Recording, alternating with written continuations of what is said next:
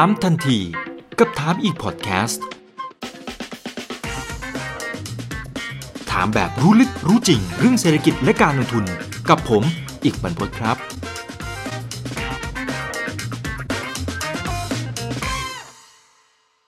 หลายท่านก็ให้คำแนะนำมานะครับ บอกว่าเอาละถ้าจะคุยกลุ่มนี้นะ กลุ่มรับเหมาก่อสร้างต้องท่านนี้เลย นะครับยกให้เป็นเบอร์หนึ่งของวงการเลยนะครับ กับพี่ประสิทธิ์รัตนกิจกมลครับผู้อำนวยการสายงานวิจัยบริษัทหลักทรัพย์เอเชียพลัสครับสวัสดีครับพี่ประสิทธิ์ครับผมครับสวัสดีครับ ภาพรวมธุรกิจรับเหมาก่อสร้างครับพี่ประสิทธิ์ เอาครับไตรมาสแรกก่อนสแกนให้เห็นภาพรวมก่อนนะถ้าไปดูบทวิเคราะห์ของพี่ประสิทธิ์เองแล้วเทียบกับไอตัวเลขที่มันออกมาจริงๆเนี่ยนะครับ ถือว่าเป็นไปตามคาดมากแค่ไหนฮะผิดคาดไหมฮะโอเคก็อ่า บอกก่อนนี้คือเราเอเชียพลัสนะครับเรา cover หุ้นรับเหมาอยู่ 11 บริษัทนะครับก็จะเป็น 11 บริษัทใหญ่ๆถ้านับ market cap ผมคิดว่าน่าจะเกิน 80%นะครับ11 บริษัทเนี่ยประกาศงบประมาณ9ตัว ก็ขาดอิตาเลียนไทยกับ TTCL ที่เขาขอเลื่อนไปนะครับก็ติดโควิดนะครับมีธุรกิจในต่างประเทศคอนโซลงบแล้วมันยังยังเก็บข้อมูลไม่ครบก็เลยขอเลื่อนไป 9 บริษัทเนี่ยไตรมาสที่ 1 มีกำไรรวมกัน 729 ล้านบาทนะครับถ้าเทียบกับไตรมาสที่ 1 ปี 62เนี่ย ติดลบไป 77เปอร์เซ็นแต่ถ้าเทียบกับไตรมาสที่ 4 ปี 62เนี่มันบวกขึ้นมา 22เปอร์เซ็นแต่ผมต้องบอกว่าไอไตรมาสที่ 1 ปีที่แล้วกับไตรมาสที่ 4 ปีที่แล้วที่ออกมาคิดเนี่ยมันมีรายการพิเศษเข้ามาค่อนข้างเยอะอย่างไตรมาสที่ 1 ปี 62เนี่ยบริษัท STP&I นะครับก็มีกำไรพิเศษจากการชนะคดีในต่างประเทศเข้ามา 2,000 ล้าน ฐานกำไรไตรมาสหนึ่งปีก่อนมันก็เลยสูงกว่าปกติขณะที่ไตรมาส 4 ปีที่แล้วเนี่ยบริษัท TTCL เนี่ยเขามีการตั้งสำรอง เอ่อหนี่ศูนย์นะครับในต่างประเทศก็ห้าหกร้อ่า680กว่าล้าน ฐานกำไรมันก็ต่ำกว่าปกตินะเพราะนั้นเนี่ยถ้าเราดูฐานกำไรปกติเนี่ยไตรมาสหนึ่งนะครับกลุ่มรับเหมาควรจะมีกำไรสักพันสองร้อยถึงพันห้าร้อยล้าน ซึ่งออกมาจริงเนี่ยเจ็ดร้อยยี่สิบกว่าล้านเนี่ยก็ถือว่าค่อนข้างต่ำนะครับนะที่ที่คุณนิกถามว่าเอ๊ะมันต่ำกว่าที่เราคาดไหมก็ต้องบอกว่า เรามีการลดระดับความคาดหวังลงมาเรื่อยๆ ตั้งแต่มีโควิดเนี่ยเราก็ พอจะทราบอยู่แล้วว่าเอองานก่อสร้างหลายๆงานเนี่ยมันได้รับผลกระทบพอสมควรนะครับ แต่ถึงแม้ว่าเราจะมีการลดระดับความคาดหวังลงมาแล้วเนี่ยกำไรที่ออกมาของหลาย ๆ บริษัทก็ถือว่าต่ำกว่าคาดพอสมควร บริษัทรับเมาใหญ่ๆอย่าง CK อย่างเงี้ยขาดทุนเลยนะครับ อย่างตัวสเต็กตัวยูนิคเนี่ยกำไรก็ออกมาค่อนข้างต่ำกว่าที่เราคาดเอาไว้ มันมีบ้างอะที่กำไรดีกว่าคาด แต่ว่ามันก็เป็นกำไรจากรายการพิเศษนะครับ โดยเฉพาะบริษัทที่มีสินทรัพย์พวกดอลลาร์เยอะ ๆ นะครับไตรมาสที่หนึ่งเนี่ย ตัว FX ถ้าไปเทียบ 31ธันวานะมันอยู่ที่ 29.7 ใช่ไหมฮะตอน 31 มีนามันกลายเป็น 32.7 มันอ่อนลงมาต้องเกือบ 3 บาท ใครมีเงินฝากดอลลาร์มีลูกหนี้ดอลลาร์เยอะๆ ก็จะมี FX เกนเข้ามาเยอะนะครับแต่ว่าถ้าถ้าตัดพวกนี้ออกไปเนี่ย operation ผมคิดว่ารวมๆเนี่ยทำได้ค่อนข้างน่าผิดหวังนะครับไตรมาสที่หนึ่งทีนี้ทีนี้ถ้าสมมติว่าจะ วิเคราะห์กลุ่มนี้ครับถ้าเป็นสไตล์ของพี่ประสิทธิ์เองเนี่ยเวลาที่เราดูนะครับเราดูครับ item ประมาณไหนบ้างนะครับ จะได้เป็นความรู้ให้กับนักลงทุนที่เขาดูเราอยู่นะครับ คือผมอยากจะให้เป็นลักษณะของการเหมือนกับ educate ทางด้านของนักลงทุนไปพร้อมๆกันด้วยนะครับคือคือคือผมว่าทุกๆ sector เนาะเวลาตัว key หลักๆ ที่เราสนใจเนี่ยมันก็ต้อง เป็นอะไรที่มันลิงก์ไปสู่ผลประกอบการของธุรกิจนั้นๆนะครับเพราะว่าในเชิงพื้นฐานแล้วเนี่ยราคาหุ้นมันก็ควรจะวิ่งไปตามกำไรที่ที่จะเกิดขึ้นนะครับสำหรับตัวรับเหมาเองเนี่ย key หลักที่จะทำให้เกิดกำไรนะครับ ตัวแรกที่ที่ดูกันก็คือตัวแบ็กหลอกแบ็กหลอกก็คืองานที่บริษัทรับเหมาในไปเซ็นมา ที่ไปประมูลงานมาได้โครงการนู้นโครงการนี้นะครับรถไฟฟ้าอ่าทำถนนทำอะไรก็แล้วแต่เนี่ยเซ็นเข้ามาสะสมสะสมเข้ามาเนี่ยเป็นงานที่รอสมมอบในอนาคตตัวเลขนี้ก็คือตัวแบ็กหลอกก็เป็นตัวเลขแรกนะเป็นตัวเลขหลักที่นักวิเคราะห์ต้องรู้สำหรับธุรกิจรับเหมา เพราะตัวนี้เนี่ยมันเป็นเครื่องบ่งชี้รายได้ในอนาคตว่าบริษัทนี้ในอนาคตสองสามปีข้างหน้าเนี่ยจะเป็นยังไง ซึ่งธุรกิจรับเหมาเนี่ยมันอาจจะต่างจากธุรกิจ ทั่วๆไป อย่างธุรกิจโรงพยาบาล ธุรกิจค้าปลีกธุรกิจสื่อสารพวกนี้มันมีมันมีรายได้เรื่อยๆ จากลูกค้าที่มีการซื้อซ้ำขณะที่รับเหมาเนี่ยมันเป็นโปรเจกต์เบสนะครับเพราะนั้นเนี่ยต้องไปประมูลงานตุนเอาไว้ก่อน แล้วก็ทยอยรับรู้ในระหว่างทางก็ต้องหางานใหม่เข้ามาเติมเรื่อยๆนะครับ แต่ว่าเวลาดูเนี่ยผมไม่ได้ดูแค่ในเชิงปริมาณอย่างเดียวว่า backlog เยอะ backlog น้อยเนี่ยผมต้องดูลึกลงไปถึงตัวคุณภาพของ backlog ด้วย มันดูได้ด้วยเหรอครับ มันมันดูยังไงพอครับพี่ประสิทธิ์มันพอจะดูได้คร่าวๆเหมือนกันคือ คือจริง ๆ แล้วเนี่ย backlog เนี่ยมันบอกว่าบริษัทเนี้ยรายได้ในอนาคตจะเป็นยังไง แต่มันอาจจะอืมไม่ได้บอกว่ารายได้เยอะจะกำไรเยอะนะครับหลายๆคนเนี่ยผมเจอคืออ่ารายได้เยอะกลายเป็นขาดทุนก็มีนะครับ เราก็ต้องลงไปดูว่าไอ้งานที่ได้มาเนี่ย คุณภาพในในวัดในเชิงคุณภาพเป็นยังไงนะครับ อย่างตัวแรกที่ที่ผมจะดูเลยคือไอ้งานที่ได้มาเนี่ยบริษัทเนี่ยเขามีประสบการณ์มาก่อนหรือเปล่า นะครับ เคยทำงานประเภทนี้มาก่อนไหมถ้าไม่เคยทำงานประเภทนี้เป็นงานแรก ๆ เนี่ย อันนี้เนี่ยอาจจะต้อง question mark แล้วว่าทำงานไปจะ success หรือเปล่า แล้วมันไม่ใช่ว่าเคยทำงานประเภทนี้มาแล้ว แล้วจะ success ทุกทุกอ่า location นะครับ บางบริษัทเนี่ยผมเจอว่าเขาทำงานในประเทศไทยเนี่ยโอเค แต่ปรากฏว่าพอขยาย scope ไปรับงานในต่างประเทศ เนี่ยช่วงเจ็ดแปดปีก่อนจะเห็นเยอะเลยใช่บริษัทรับเหมาไทยเนี่ยไปไปตะวันออกกลางกันเยอะเลย สุดท้ายมาผมไม่ค่อยไม่ค่อยเห็นใคร success อะ หรืออย่างบางคนไปอินเดียอย่างเงี้ย ซึ่ง nature ของคนที่นู่นอาจจะต่างจากคนไทยนะครับ มีอะไรนิดอะไรหน่อยก็อนุญาโตไว้ก่อนเลยนะครับ มันคุยกันมันอาจจะไม่ได้ง่ายเหมือนคนไทยคุยอะไรเงี้ย มันก็จะมีประเด็นเรื่องฟ้องร้องค่อนข้างเยอะนะครับ แล้วก็หลายคนเนี่ยบางทีทำงานรับเหมาช่วงอยู่ดีๆ เคยเป็น subcontractor อยู่ดีๆ วันหนึ่งอยากจะขยับสเกลขึ้นมาเป็นเป็น main contractor นะครับ ก็ไปรับงานแบบ lump sum project นะครับ ซึ่งมันจะต่างจาก nature ในอดีตที่เขาอาจจะเคยทำถ้าเป็น subcontractor เนี่ยโอเคว่า owner เขามี main contractor main contractor มีพิมพ์เขียวแกะแบบมาซับงานส่วนนี้มาให้ subcontractor ไทยรายนี้ทำนะครับ ก็ทำกันตามแบบไป ถ้าโครงการมีการ revise แบบนะครับ main contractor ก็เป็นคนรับผิดชอบ เป็นคนรับผิดชอบ cost นะครับ ส่งต่อมา subcontractor subcontractor ก็จะมีมีค่าค่าแก้งานมีมี add work มีอะไรไป แต่ถ้าวันหนึ่งเนี่ยเขาต้องมาเป็น main contractor เอง เป็น EPC คอนแทคเตอร์เป็น lump sum project รับทุกความเสี่ยงนะครับ เวลามีการแก้ไขแบบมีการ delay เนี่ยทุกคนกลายเป็นว่าเขาต้องรับผิดชอบตรงนี้เอง ซึ่งอาจจะไม่เคยมีประสบการณ์มาก่อน สุดท้ายมาเนี่ยการประเมินราคาประเมินคอเนี่ย ก็อาจจะมีความคลาดเคลื่อนและสุดท้ายนำมาสู่การ revise budget ซึ่งเดี๋ยว เดี๋ยวภาคหลังๆผมจะมีการพูดถึงเรื่องความเสี่ยงด้วยนะครับ ซึ่งหลายคนอาจจะสนสนใจว่ากลุ่มรับเหมาเนี่ยมันมีความเสี่ยงอะไรบ้าง แล้วอีกประเด็นหนึ่งเนี่ย อันนี้ผมผมค่อนข้างให้ความสนใจเป็นพิเศษนะ โดยเฉพาะงานในประเทศไทยนะครับ ผมผมเจอเคสเยอะมากเลยเวลาได้งานมาผมต้องดูเงื่อนไขด้วยว่า เรื่องการส่งมอบพื้นที่เนี่ย เป็นหน้าที่ของใครสำคัญมากเลยคือบางบางงานเนี่ย ไม่รู้เอ่ยเอ่ยนามหน่วยหน่วยงานได้ไหมอย่างอย่างในอดีตในหน่วยงานราชการบางงานเนี่ยเวลาเขาจ้างผู้รับเหมาเนี่ยเขามักจะให้สโคปการเคลียร์พื้นที่ หรือว่าขับไล่ผู้บุกรุกเนี่ย เป็นงานของผู้รับเหมา ซึ่งตรงนี้มันเป็นเรื่องใหญ่เหมือนกันนะครับเพราะว่าบางทีเราจ่ายเงินชดเชยไปแล้วเนี่ยอ้าวกลับมาที่อ้าวมีมีคนมาตั้งที่อยู่แล้วก็ต้องเคลียร์อย่างเงี้ยสุดท้ายมันนำไปสู่ระยะเวลาที่มันยาวขึ้นนะครับ แล้วก็ส่งมอบพื้นที่ไม่ได้แล้วก็นำไปสู่เรื่อง cost overrun นะครับ มันมีโปรเจกต์ใหญ่ ๆ ในอดีตที่ผมเคยเจอที่ที่นำมาสู่เรื่องผลขาดทุนอย่างมากมายเลยนะในในอดีต project Airport Rail Link ไม่รู้หลายคนยังจำได้ไหม เคยเป็นเคยมีคนเปลี่ยนชื่อนะว่าเป็น Airport Rail Line นะมันเป็นงาน ตอนนั้น STEC STEC เป็นคนทำแล้วเขาเขาต้อง clear พื้นที่เองแล้วมันมีปัญหาเยอะมากเลยเรื่องการ clear พื้นที่แล้วสุดท้ายงานมันยืดออกไปแล้วสุดท้ายเนี่ย ก็ ขาดทุนไปร่วมพันสองร้อยล้านสำหรับ project นี้ของ STEC นะในอดีตเพราะฉะนั้น keyword ที่ที่จะต้องมองหาก็คือว่าหน่วยงานนั้นเนี่ยต้องเป็นคน clear ให้อย่างนี้แหละอ่า คือพี่กำลังเรากำลังพูดถึงเรื่องคุณภาพของของ backlog ใช่ไหมว่า ปริมาณเยอะแล้วเนี่ยถ้าเรามาไล่ดูว่าไอ้งานนี้เนี่ยมันมีความเสี่ยงมีโอกาสที่จะเกิดปัญหาในอนาคตไหมผมก็ดูมีประสบการณ์ทำงานแบบนี้มาก่อนไหมอ่าอยู่ในประเทศแปลกๆเปล่านะครับรูปแบบสัญญาเป็นแบบเดิมๆที่เขาเคยทำไหมนะครับ แล้วก็เงื่อนไขเนี่ย ต้องขับไล่พื้นที่ต้องไล่ผู้บุกรุกเองไหมนะครับ อันนี้ในเชิงในเชิงคุณภาพด้านหนึ่งที่ผมมองอีกด้านหนึ่งที่สำคัญก็คือเรื่องราคาที่ประมูลมาหลายคนไม่อาจจะมองข้ามนะว่าไอ้งานนี้ได้มาทุกคนดีใจโอ้บริษัทนี้ประมูลได้งานมาหมื่นล้านดีใจ แต่ผมอยากจะเอ่อให้เพิ่มดูเพิ่มอีกนิดนึงว่าไอ้งานที่ได้มาเนี่ย ราคาสมมตินะหมื่นล้านเนี่ย ราคานี้เนี่ย มันต่ำเกินไปไหมมันฟันราคาเข้ามาหรือเปล่า บางคนบอกเอ้ผมเป็นนักลงทุนผมราคามาไหมใช่มีมีเทคนิคในการดูยังไงใช่ไหมผมให้หลักหลักคิดอย่างนี้แล้วกันว่า ปกติแล้วเนี่ย งานรับเหมาก่อสร้างนะมาจิ้นไม่ค่อยเยอะ ที่ผมเห็นโดยเฉลี่ยนะครับ ตัว net profit margin น่ะประมาณสองถึงห้าเปอร์เซ็นตนะรายหลายหลายรายเนี่ยทำงานโอ้โหปีหนึ่งทำเป็นหมื่นล้านเนี่ยทำหมื่นล้านได้กำไรสองสามร้อยล้านนะทำงานสามสี่หมื่นล้านต่อปีได้กำไรพันล้านแบบเนี้ยคือ net margin ออกมาเนี่ยมันไม่ได้เยอะ นะครับเพราะนั้นเนี่ยเวลาไปประมูลงานมาแล้วเนี่ย ถ้างานที่ชนะมาเนี่ยนะสมมุติว่ามันต่ำกว่า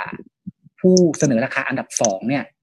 เยอะๆไอ้ที่เยอะๆของผมว่าเนี่ยหมายถึงคือสักสิบเปอร์เซ็นเนี่ยอันนี้ต้อง question mark แล้วว่าเฮ้ยมันมันเป็นไปได้ยังไงวะใช่ไหมหรือต่ำกว่าราคากลางที่หน่วยงานกำหนดสิบยี่สิบเปอร์เซ็นอย่างเงี้ยนี่มันทำได้ยังไงว่ามันทำแล้วมันมีกำไรหรือเปล่า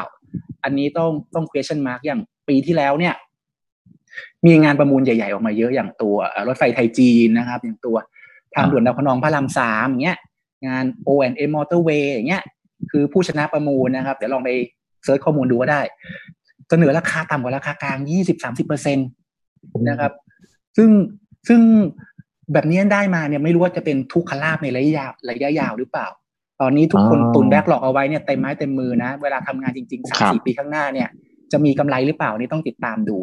อันนี้ก็จะเป็นการวิเคราะห์ในเชิงคุณภาพว่าแบ็กหลอกเป็นยังไง มีโอกาสจะขาดทุนจากไอ้แบ็กหลอกเยอะๆหรือเปล่านะครับแล้วไอ้ตัวราคากลางที่เรา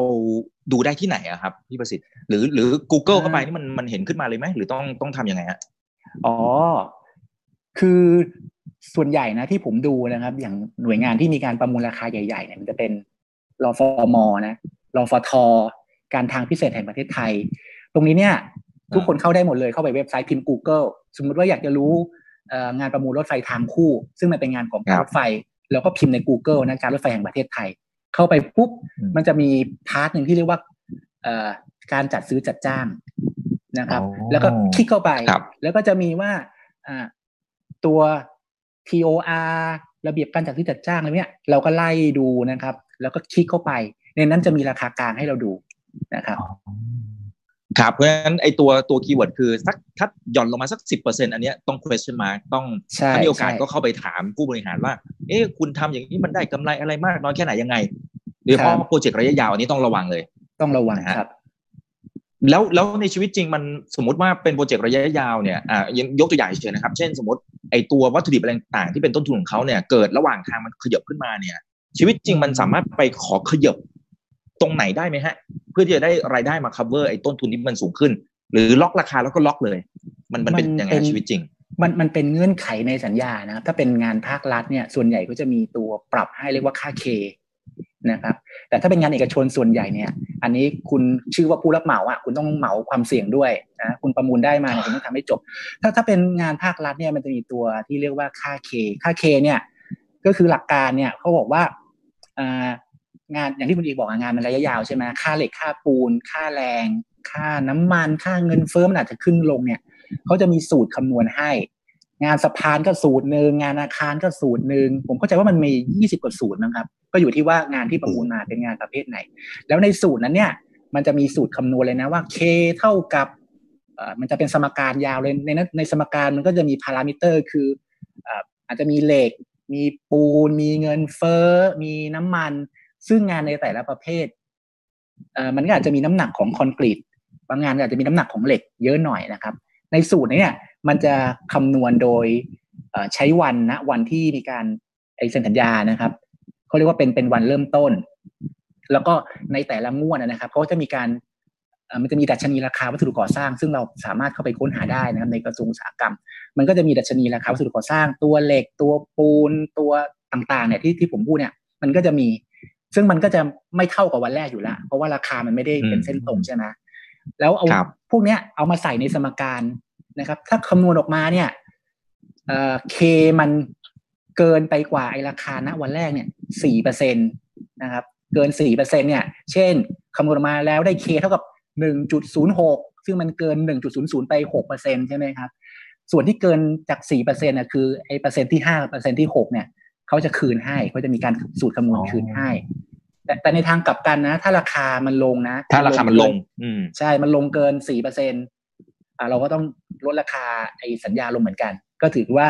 แฟร์แหละ ก็คือบวกลบสี่เปอร์เซ็นต์เนี่ย ผู้รับเหมาต้องแบกรับความเสี่ยงส่วนนี้ ถ้าเกินภาครัฐมีการชดเชยให้อ่าโอ้ clear ครับ อันนี้ item แรกนะครับ ก็คือ backlog ดูทั้งปริมาณแล้วก็คุณภาพด้วยนะครับครับผมตัวเลขอื่นครับ ตัวเลขอื่นดูอะไรบ้างฮะอ่า มันก็จะมีสิ่งที่อยู่ในอะไรที่มันอยู่นอกงบงบการเงินนอกอยู่นอกสิ่งที่บริษัทมีก็คือเรื่องความคาดหวังของงานประมูลใหม่ ๆ นะครับ งานแบ็กหลอกนี่คือประมูลไปละเรียบร้อยแล้วรู้แล้วว่าใครชนะใครแพ้ใครได้ก็อยู่ในแบ็กหลอกเรียบร้อยแล้วแต่มันจะมีงานใหม่ ๆ ที่จะอยู่ในตลาด ซึ่งกลุ่มรับเหมาเนี่ยเป็นกลุ่มที่เล่นกับความคาดหวังสูงมากนะครับ โดยเฉพาะงานประมูล เพราะนั้นสิ่งที่เราจะต้องติดตามนะถ้า จะรักลงทุนกลุ่มรับเหมาก็คือต้องดูว่า ตอนนี้มีงานในตลาดอะไรที่มันกำลังจะประมูลบ้างนะครับ ที่มันกำลังจะประมูลบ้างเอ๊เราถามว่าจะไปรู้ได้ยังไง คืองานใหญ่ ๆ ในในประเทศไทยนะครับ ต้องบอกว่าเป็นงาน ผมว่าเกือบทั้งหมดแหละเป็นงานภายใต้กระทรวงคมนาคมนะครับ ซึ่งกระทรวงคมนาคมเนี่ยทุกปีเขาจะมีแผนปฏิบัติการเร่งด่วนของปีห้าเก้าหกศูนย์หกหนึ่งหกสองอันนี้เราไปไปเซิร์ชข้อมูลได้ นะครับของปีหกสามผมยังไม่เห็นนะ แต่ผมเห็นของปีหกสองซึ่งของปีหกสองเนี่ยมีอยู่สี่สิบเอ็ดโครงการ มูลค่ารวมประมาณหนึ่งจุดเจ็ดแปดล้านล้านบาทนะครับหนึ่งจุดเจ็ดแปดล้านล้าน ซึ่งในนี้มันในนั้นมันจะมีหมดเลยนะ จะมีรถไฟทางคู่ มีรถไฟฟ้าส่วนต่อขยาย โครงการที่เกี่ยวเนื่องกับ EEC มอเตอร์เวย์นะครับ มันก็จะมี list รายการเนี่ยสี่สิบกว่าโครงการตรงนี้ เราก็ต้องคอยมอนิเตอร์ว่าแต่ละโครงการตอนนี้ progress ไปถึงไหนแล้วนะครับ โครงการไหนครม. approve แล้ว โครงการไหนสภาพัฒน์อยู่ในระหว่างการรีวิว ตรงนี้เนี่ยนักวิเคราะห์ก็จะอ่านตามหนังสือพิมพ์บ้าง search ตามแหล่งข่าวบ้างนะครับ ก็หาข่าวพวกนี้แหละดูว่าตอนนี้เนี่ยโครงการไหนไปถึงไหนแล้วนะครับ จะมีแผนประมูลเมื่อไหร่ ซึ่งเร็วๆนี้นะครับ เดือนประมาณเดือนหน้าเนี่ย ก็เข้าใจว่าน่าจะมีการเปิดขายประกวดราคารถไฟฟ้าสายสีส้มตะวันตกนะครับช่วงสุนทรธรรมไปไปบางขุนนนท์ซึ่งไอโครงการนี้เนี่ย ผมคิดว่าน่าจะเป็นโครงการใหญ่ที่สุดในรอบหลายปีครับที่มีการเปิดประมูลแล้ว สิ่งที่พิเศษคือมันจะเป็นการเปิดประมูลพร้อมสัญญาเดินรถด้วย คือตอนนี้สายสีส้มเนี่ยกำลังก่อสร้างอยู่ในฝั่งตะวันออกนะครับ ก็คือวิ่งจากศูนย์วัฒนธรรมไปไปมีนบุรี นะครับตอนนี้มีผู้รับเหมาทำละ ผมก็จะว่าตอนนี้ progress น่าจะผ่านไปห้าห้าสิบเปอร์เซ็นต์ได้เลยมั้งครับ แต่ว่าในฝั่งตะวันตกเนี่ยที่วิ่งไปถึงบางขุนนนท์เนี่ยตอนนี้ยังไม่มียังไม่มีการเปิดประมูลนะครับ แล้วก็ครม. approve แล้วแล้ว ผ่านการทำ public hearing อะไรเรียบร้อยละเท่าที่ทราบคือภายในกรกฎาคมเนี่ยน่าจะมีการเชิญชวนให้เอกชนเข้ามาซื้อซองประกวดราคาแล้ว สิ่งที่พิเศษคือมันจะเป็นการประกวดพร้อมกับสัญญาการเดินรถที่จะเดินรถ ตลอดเส้นตั้งแต่ตะวันออกมาถึงตะวันตกทั้งหมดเลยเป็นสัญญาเดียวควบกับงานโยธาด้วยในรูปแบบของการลงทุนรัฐเอกชนหรือว่า PPP นะครับ ซึ่งซึ่งไอ้รูปแบบการประมูลแบบนี้เนี่ยมันอาจจะต่างจากในอดีตแล้วจะทำให้ความได้เปรียบเสียเปรียบของผู้รับเหมาในตลาดไทยนะครับ มันอาจจะไม่เหมือนเดิม เมื่อก่อนเวลาเปิดประมูลรถไฟฟ้าที่ผ่านๆมาสีเขียวสีน้ำเงินสีม่วงเนี่ยเขาจะเปิดประมูลงานโยธา แล้วก็ซอยสัญญาเป็นสัญญาย่อยๆ สัญญาหนึ่งหมื่นสองหมื่นล้าน เราก็จะเห็นผู้รับเหมาไทยอะ ITD CK สเต็กยูนิคนะครับ ก็จะแบ่งๆกันไปได้คนละสัญญาสองสัญญา แต่ว่าสีส้มตะวันตกเนี่ยเขาประมูลเป็นสัญญาเดียว มูลค่างานโยธาประมาณเก้าหมื่นหกพันล้าน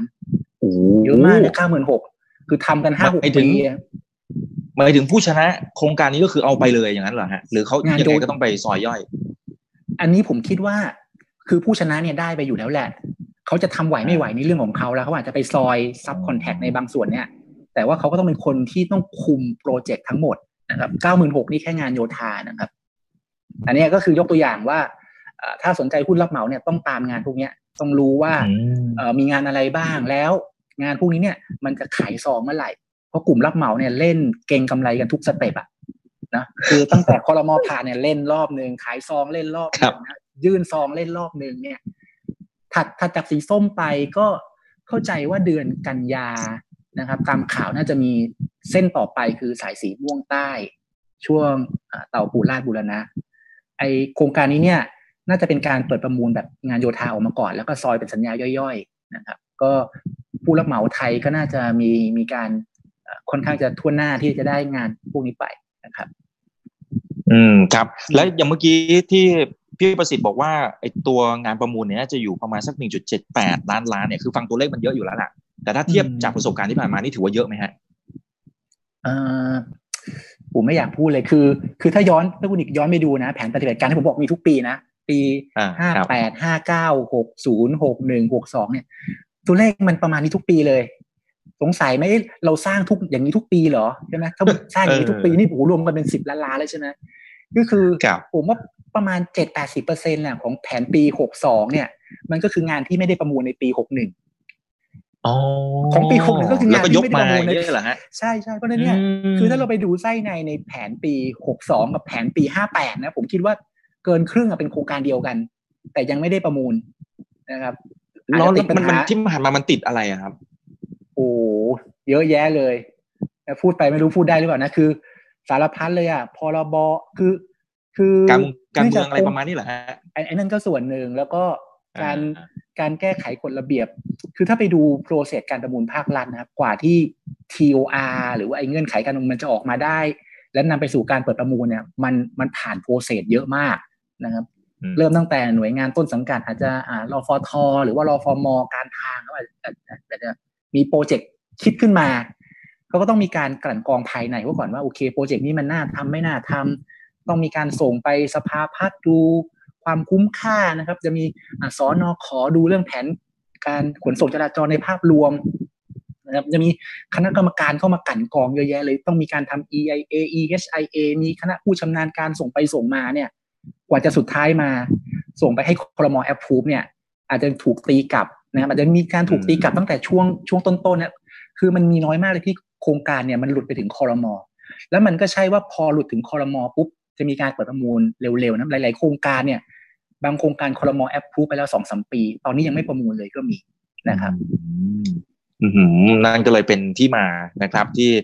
กลุ่มนี้มันก็เลยค่อนข้างเหวี่ยงเพราะมันมีข่าวอะไรทีหนึ่งปั๊บอะก็เล่นกันไปละ แล้วพอเงียบๆปุ๊บก็ล่วงลงมาอีกนะครับครับครับเออก็เป็นลักษณะนี้ไปนะครับ อ่าโอเค ตอนนี้ต้องดูbacklog ดูงานประมูลนะครับที่เป็นเหมือน prospect นะครับที่ที่อาจจะต้องมองคาดการณ์ไปล่วงหน้ามันจะมีอะไรเข้ามา มีอะไรอีกฮะที่ถือว่าเป็น item สำคัญสำคัญจริง ๆ ถ้าถ้าเราถึงขั้นว่าเราเราปักใจว่าเราอยากจะลงทุนตัวไหนแล้วนะ คือพอเรารู้ในภาพรวมแล้วว่าตลาดเป็นยังไงนะครับ แล้วเราสกรีนหุ้นเบื้องต้นละนะครับ ดู backlog เยอะ ผมก็อยากจะให้ไปดู past record ของบริษัทนั้นๆนะว่าเรื่องของการทำกำไรของบริษัทนั้นๆเนี่ยที่ผ่านมาเนี่ยมันมันเป็นยังไงบ้างเพราะจริง ๆ ตรงนี้เนี่ยมันมีผลกระทบเกี่ยวกับเรื่องมาตรฐานบัญชีพอสมควร เกี่ยวกับเรื่องวิธีการรับรู้รายได้ของกลุ่มรับเหมานะครับ ซึ่งอาจจะแตกต่างจากกลุ่มอื่น แล้วมันก็นำมาสู่เรื่องการทำกำไร ซึ่งมันค่อนข้างผันผวนนะครับ ส่วนหนึ่งเนี่ยอาจจะเป็นเรื่องของการรับงานมาในอดีต การควบคุมคอสนะครับ ที่อาจจะทำได้ ดีบ้างไม่ดีบ้างในบางบริษัทนะครับ เรื่องนโยบายเรื่องการสกรีนลูกลูกค้านะครับทำให้เกิดรายการฟ้องร้องอะไรพวกเนี้ยก็เราก็ต้องดูประกอบนะว่า แต่ละตัวในที่ผ่านมาเนี่ยเรื่องการควบคุมสิ่งเหล่านี้มันเป็นยังไงบ้างครับ อย่างไอตัว prospect หรือไอตัวตัวโปรเจกต์ที่ที่เตรียมที่ประกาศออกมาเนี่ย ถ้าเป็นในมุมของพี่ประสิทธิ์เราสามารถพอจะวิเคราะห์ได้ไหมครับว่าใครมีโอกาสเป็นผู้ชนะเนี่ยมันถึงขั้นนั้นไหมหรือว่าชีวิตจริงเราก็ต้องรอดู ให้เขาไปเหมือนประมูลอะไรกันอีกทีหนึ่งแล้วถึงจะเห็นน้ำเห็นเนื้อนะฮะมันมันพอมองคร่าวๆได้ ผมยกตัวอย่างอย่างสายสีส้มตะวันตกเนี่ย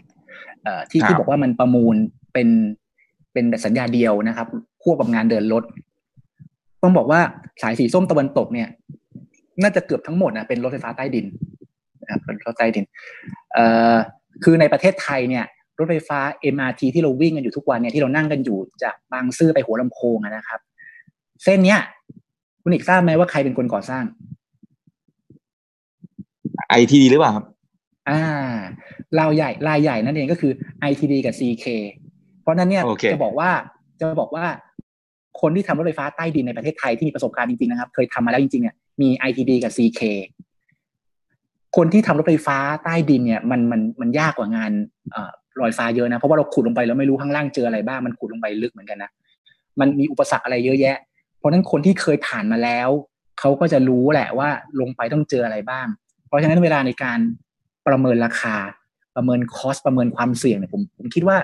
เขาน่าจะทำได้แม่นยำกว่าคนที่ไม่เคยทำอันนี้เป็นเป็นข้อได้เปรียบประการที่หนึ่งนะครับ เพราะนั้นเนี่ยด้วยความที่งานมันยาก คนที่จะมีประสิทธิภาพมีศักยภาพในการทำเนี่ย ผมว่าผู้รับเหมาในประเทศไทยมีอยู่ไม่กี่รายที่พอจะทำไหวนะครับ แล้วต้องไปดูเงื่อนไขใน TOR ด้วย คือไอ้เงื่อนไขการประมูลเนี่ยเขาจะมีการกำหนดเลยนะว่า ผู้รับเหมาที่จะมีสิทธิ์ซื้อซองไปประมูลแล้วเข้าไปแข่งเนี่ย คุณจะต้องมีแทร็กเรคคอร์ดอะไรบ้างนะครับ ซึ่งตรงนี้เนี่ยเท่าที่ผมเห็นอย่างรถไฟฟ้าเส้นอื่นๆนะเขาก็จะมีบอกว่าคุณจะต้องเคยมีประสบการณ์ทำทางรถไฟ มูลค่าไม่ต่ำกว่าเท่าไหร่ชิ้นส่วนคอนกรีตขนาดใหญ่มูลค่าไม่ต่ำกว่าเท่าไหร่ เพราะนั้น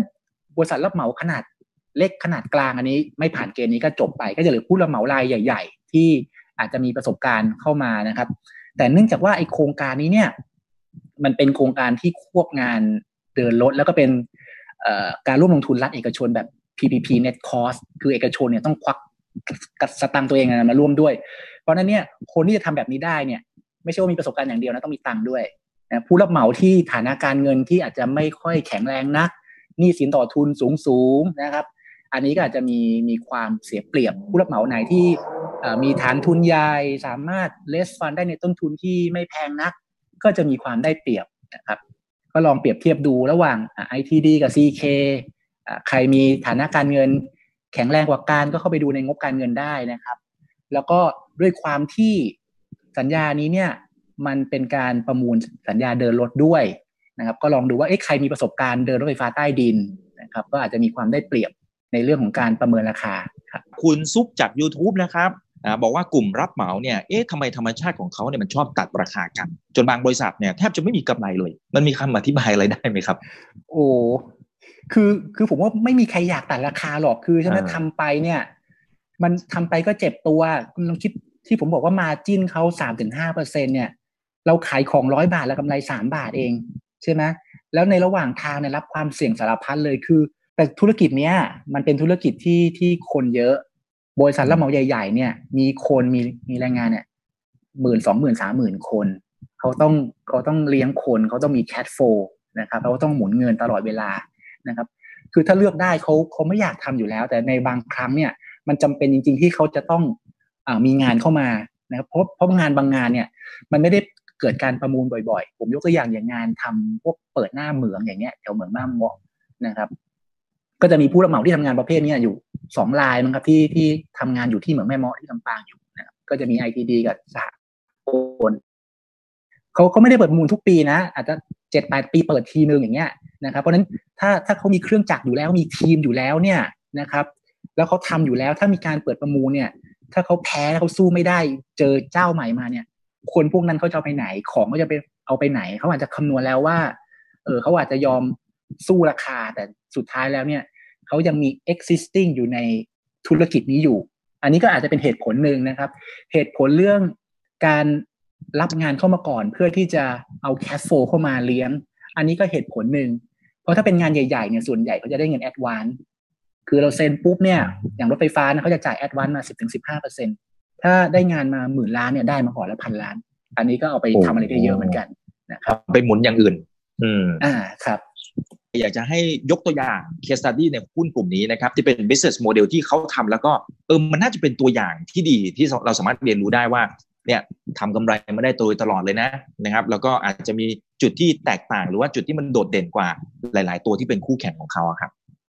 คือคือต้องบอกว่าธุรกิจรับเหมาเนี่ยความเสี่ยงสำคัญนะครับ มันคือเรื่องของการหางานใหม่มาเติมตลอดเวลา มันเป็นธุรกิจที่รายได้ไม่สม่ำเสมอ หลาย ๆ คนก็รู้รู้จุดด้อยตรงนี้แหละ ผมว่าทุกบริษัทเนี่ยอยากจะหารายได้เสริม หารายได้หลาย ๆ ทางนะครับ ก็พยายามที่จะ diversify ไปสร้างพอร์ตที่มันเป็นลักษณะธุรกิจที่มันมี recurring income คือรายได้เข้ามาสม่ำเสมอนะครับ ผมผมยกตัวอย่างอย่างอย่างชอกันช่างก็ได้ ชอกันช่างเนี่ยเขาก็มีความเชี่ยวชาญพวกงาน infrastructure สร้างถนนทางด่วนนะครับ สร้างเขื่อน เพราะนั้นเนี่ยด้วยความเชี่ยวชาญพวกนี้เนี่ยชอชอการช่างก็ไปลงทุนในธุรกิจพวกนี้เลย ถือหมวกสองใบเป็นคนก่อสร้างด้วยเป็นคนถือหุ้นด้วย ชอการช่างก็ไปถือหุ้นในบริษัท BEM ซึ่ง BEM ก็คือ BECL กับ BMCL ในอดีตนะครับทำทั้งทางด่วนแล้วก็รถไฟใต้ดิน ไปถือหุ้นในปปาไทยนะครับ ไปถือหุ้นใน CK Power นะครับแล้วก็ได้งานพวกงานเขื่อนพวกนี้เข้ามา อันนี้เป็นตัวอย่างของชอกันช่าง หรืออย่างบริษัท TTCL นะครับ TTCL เนี่ยเขามีความเชี่ยวชาญในงานก่อสร้างพวกโรงงานปิโตรเคมีและโรงไฟฟ้า เขาทำมาหลายโรงมากละเขาก็คงเห็นแหละว่า เอ้ยทำแล้วมันก็เอ่อไม่ก่อสร้างเองมันก็ทำได้นี่ เพราะนั้นเนี่ยเราเข้าไปร่วมถือหุ้นไปไปไป มีธุรกิจนี้ด้วย TTCL เองเขาก็มีธุรกิจโรงไฟฟ้าเขาไปลงทุนในโรงไฟฟ้าที่ชื่อว่า Ahlone นะที่ประเทศพม่า แล้วก็มีโซล่าในเมืองไทยด้วย หรืออย่าง Syntec Syntec เนี่ยเขาเป็นผู้เชี่ยวชาญงานก่อสร้างอาคารสูงประเภทคอนโดมิเนียมและโรงแรมนะครับเขาก็ไปลงทุนในธุรกิจ service apartment ตอนนี้เข้าใจว่าน่าจะมี project ที่สร้างรายได้อยู่ในประมาณสักห้าโปรเจกต์หรืออย่างตัวตัวอย่างอื่นอย่างอย่างทีโพลีทีโพลีเนี่ยได้รับเหมาขนาด กลาง จุดเริ่มต้นของเขาเนี่ยเขาจะเด่นมากเลยเรื่องการรับงานในพื้นที่ภาคใต้นะครับพื้นที่สีแดงภาคใต้สีจังหวัดภาคใต้นะครับเขามีความเชี่ยวชาญทางด้านนั้นเขาก็คงเห็นโอกาสว่าตรงนั้นมันมีพวกไม้พวกเศษชีวมวลเยอะนะครับเขาก็ไปลงทุนทำธุรกิจโรงไฟฟ้าชีวมวลหลัก ๆ ก็จะไปเริ่มต้นแถวภาคใต้ แล้วก็สุดท้ายก็มีการสปินออฟบริษัทลูกคือตัว TPCH เข้ามาตลาดนะครับ คือคือโมเดลพวกเนี้ยผมผมคิดว่า คนที่มีความเชี่ยวชาญประเภทไหนเนี่ยเขาก็คงมองตลอดเวลาแหละว่า เอ๊เขาสามารถที่จะไปลงทุนในธุรกิจนั้นด้วยได้ไหมเพราะว่าอย่างอย่างหนึ่งคือเขาสามารถควบคุมคอสในการก่อสร้างได้ด้วย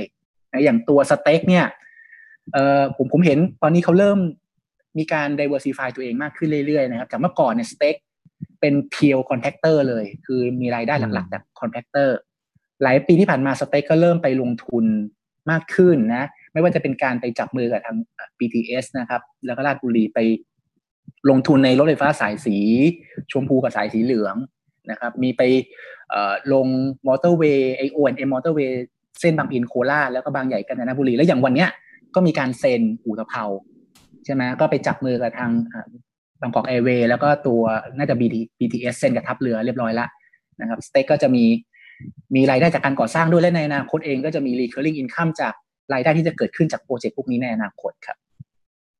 อืมครับ แล้วแล้วทำไมบางเจ้าที่เป็นเจ้าใหญ่ ๆ เนี่ยนะครับเขาก็ไม่ได้มีการผันตัวเองไปทำแบบนั้นด้วยครับหมายถึงว่าตัวต่างๆ ที่เมื่อกี้ที่พี่ประสิทธิ์ได้เล่าไปครับคือบางตัวเขาก็ยังยึดมั่นในสิ่งที่เขาทำอยู่ทั้งที่จริงๆเขาก็น่าจะเห็นเทรนด์แล้วก็น่าจะเห็นความเสี่ยงใน business model ที่มันเป็นประเภทพวกรับเหมา ครับครับถูกต้องครับคือ พูดอะพูดง่ายทำอะทำยากนะ แล้วทำให้สำเร็จเนี่ย มันมันยิ่งยากเข้าไปใหญ่นะกว่าที่จะสร้างพอร์ตพวกนี้แล้วมันสร้างreturn กลับมาเนี่ย มันต้องใช้เงินเยอะนะครับ กว่าที่ project ที่ที่ผมพูดไปแล้วมันลงทุนไปแล้วมันสร้าง return กลับมาเนี่ยผมผมเห็น success จริงๆมีอยู่ไม่กี่รายนะครับตัวอย่างอย่างอย่าง ช.การช่างเนี่ยผมคิดว่ากว่าเขาจะมาถึงวันนี้ที่ธุรกิจที่เขาไปลงทุนมันมันออกดอกออกผลเนี่ยมันมันใช้เวลาเยอะมาก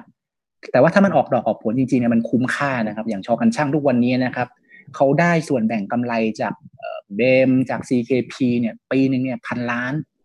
ได้ปันผลจากปรับปาไทยเนี่ยปีหนึ่งสี่ร้อยหกสิบสี่ล้านสองก้อนเนี่ย ยืนพื้นแล้วประมาณพันห้ามันก็เป็นเหตุผลว่าทำไมชอกันช่างถ้าถ้าทุกท่านไปดูงบในอดีตย้อนหลังเนี่ยเขาค่อนข้างที่จะรักษากำไรได้ค่อนข้างดี ทั้งในยามที่เศรษฐกิจดีและไม่ดีเนี่ยจะมีตัวเนี้ยยืนพื้นอยู่ พันกว่าล้านทุก ๆ ปีครับอ๋อครับ อย่างนี้เวลาที่เราให้ valuation นะครับ เวลาที่เราให้ valuation business model ไอ้พวกเนี้ยไอ้ประเภทที่มันแบบไปลงทุนนู่นนี่นั่นแล้วมัน success เราก็ต้องให้ค่า PE อะไรพวกเนี้ยสูงกว่าปกติ อืมผมผมใช้วิธี sum of the part นะครับ คือทุกธุรกิจเนี่ยมันอาจจะใช้วิธีอ่าทุกธุรกิจมันอาจจะใช้ PE ไม่ไม่เหมาะ เสมอไป ถ้าธุรกิจที่มันมี cash flow สม่ำเสมอมันโปรเจกต์ได้ค่อนข้างดีนะพวกธุรกิจสาธารณูปโภคมันไม่ได้ผันผวนเนี่ย ส่วนใหญ่นักวิเคราะห์ก็ใช้วิธี DCF ใช่ อย่างปรับปาอย่างเงี้ยก็จะ DCF อย่างทางด่วนนะครับ ก็จะ DCF นะครับเอ่อขณะที่ธุรกิจรับเหมาเนี่ย มันเป็นธุรกิจที่ forecast cash flow ยาก เล่นกันปีต่อปีนะครับ คุณจะไป forecast ไอ้ terminal growth สามเปอร์เซ็นห้าเปอร์เซ็นเนี่ยผมมาขี้โม้ทั้งนั้นนะคือ เอาแค่สองสามปีข้างหน้าเนี่ยคุณก็คิดยากแล้วถ้าคุณจะไป forecast ห้าปีเจ็ดปีเนี่ย คือสูตรมันดูหรูแหละแต่ว่าทำจริงเนี่ยผมว่าเออร์เลอร์มันเยอะนะครับไอ้ส่วนที่เป็นธุรกิจรับเหมาเราก็ใช้ PE ไป ส่วนที่ธุรกิจที่มันเป็นเอ่อ cash flow นิ่งๆกันพวก utility ทั้งเนี้ยก็ใช้ DCF ไปแล้วก็เอามาเอามารวมกัน sum of the part นะครับอ๋อครับ แล้วถ้าเอาเฉพาะไอ้ตัวรับเหมานะครับ เวลาที่เราให้ PE เนี่ย อย่างถ้าเป็นเทคนิคตามสไตล์ของพี่ประสิทธิ์เองเนี่ยมีวิธีดูยังไงว่าอะตัวเนี้ย PE เท่านี้นะครับไอตัวถัดไปอ่า PE ประมาณนี้อะไรยังไงครับครับเอ่อผมผมสังเกตอย่างหนึ่งนะ ถ้าเป็นรับเหมาใหญ่เนี่ย ถ้าเป็นรับงานพวก infrastructure นะครับ เนื่องจากตัวเลขมันใหญ่อะมันตื่นเต้นอะได้งานทีนึงหมื่นล้านสองหมื่นล้านเนี่ยกำไรในอนาคต เท่าไหร่ไม่รู้แต่ว่า backlog เยอะ พวกนี้เนี่ย มักจะได้รับพรีเมียมจากตลาด จะเทรด PE ที่ค่อนข้างสูงนะครับยี่ห้าถึงสามสิบเท่านะครับ ในขณะที่รับเหมาตัวเล็กๆ เนี่ย รับเหมางานเฉพาะทางอย่างเสาเข็มนะครับ ในอดีตเนี่ย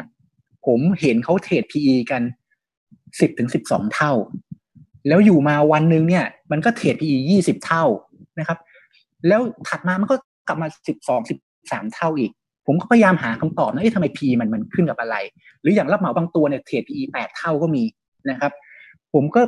สังเกตว่าไม่รู้ถูกหรือผิดนะ แต่ผมคิดว่าส่วนหนึ่งอาจจะเป็นเรื่องของลูกค้าของบริษัทพวกนี้ด้วยนะครับ ผมผมยกตัวอย่างอย่าง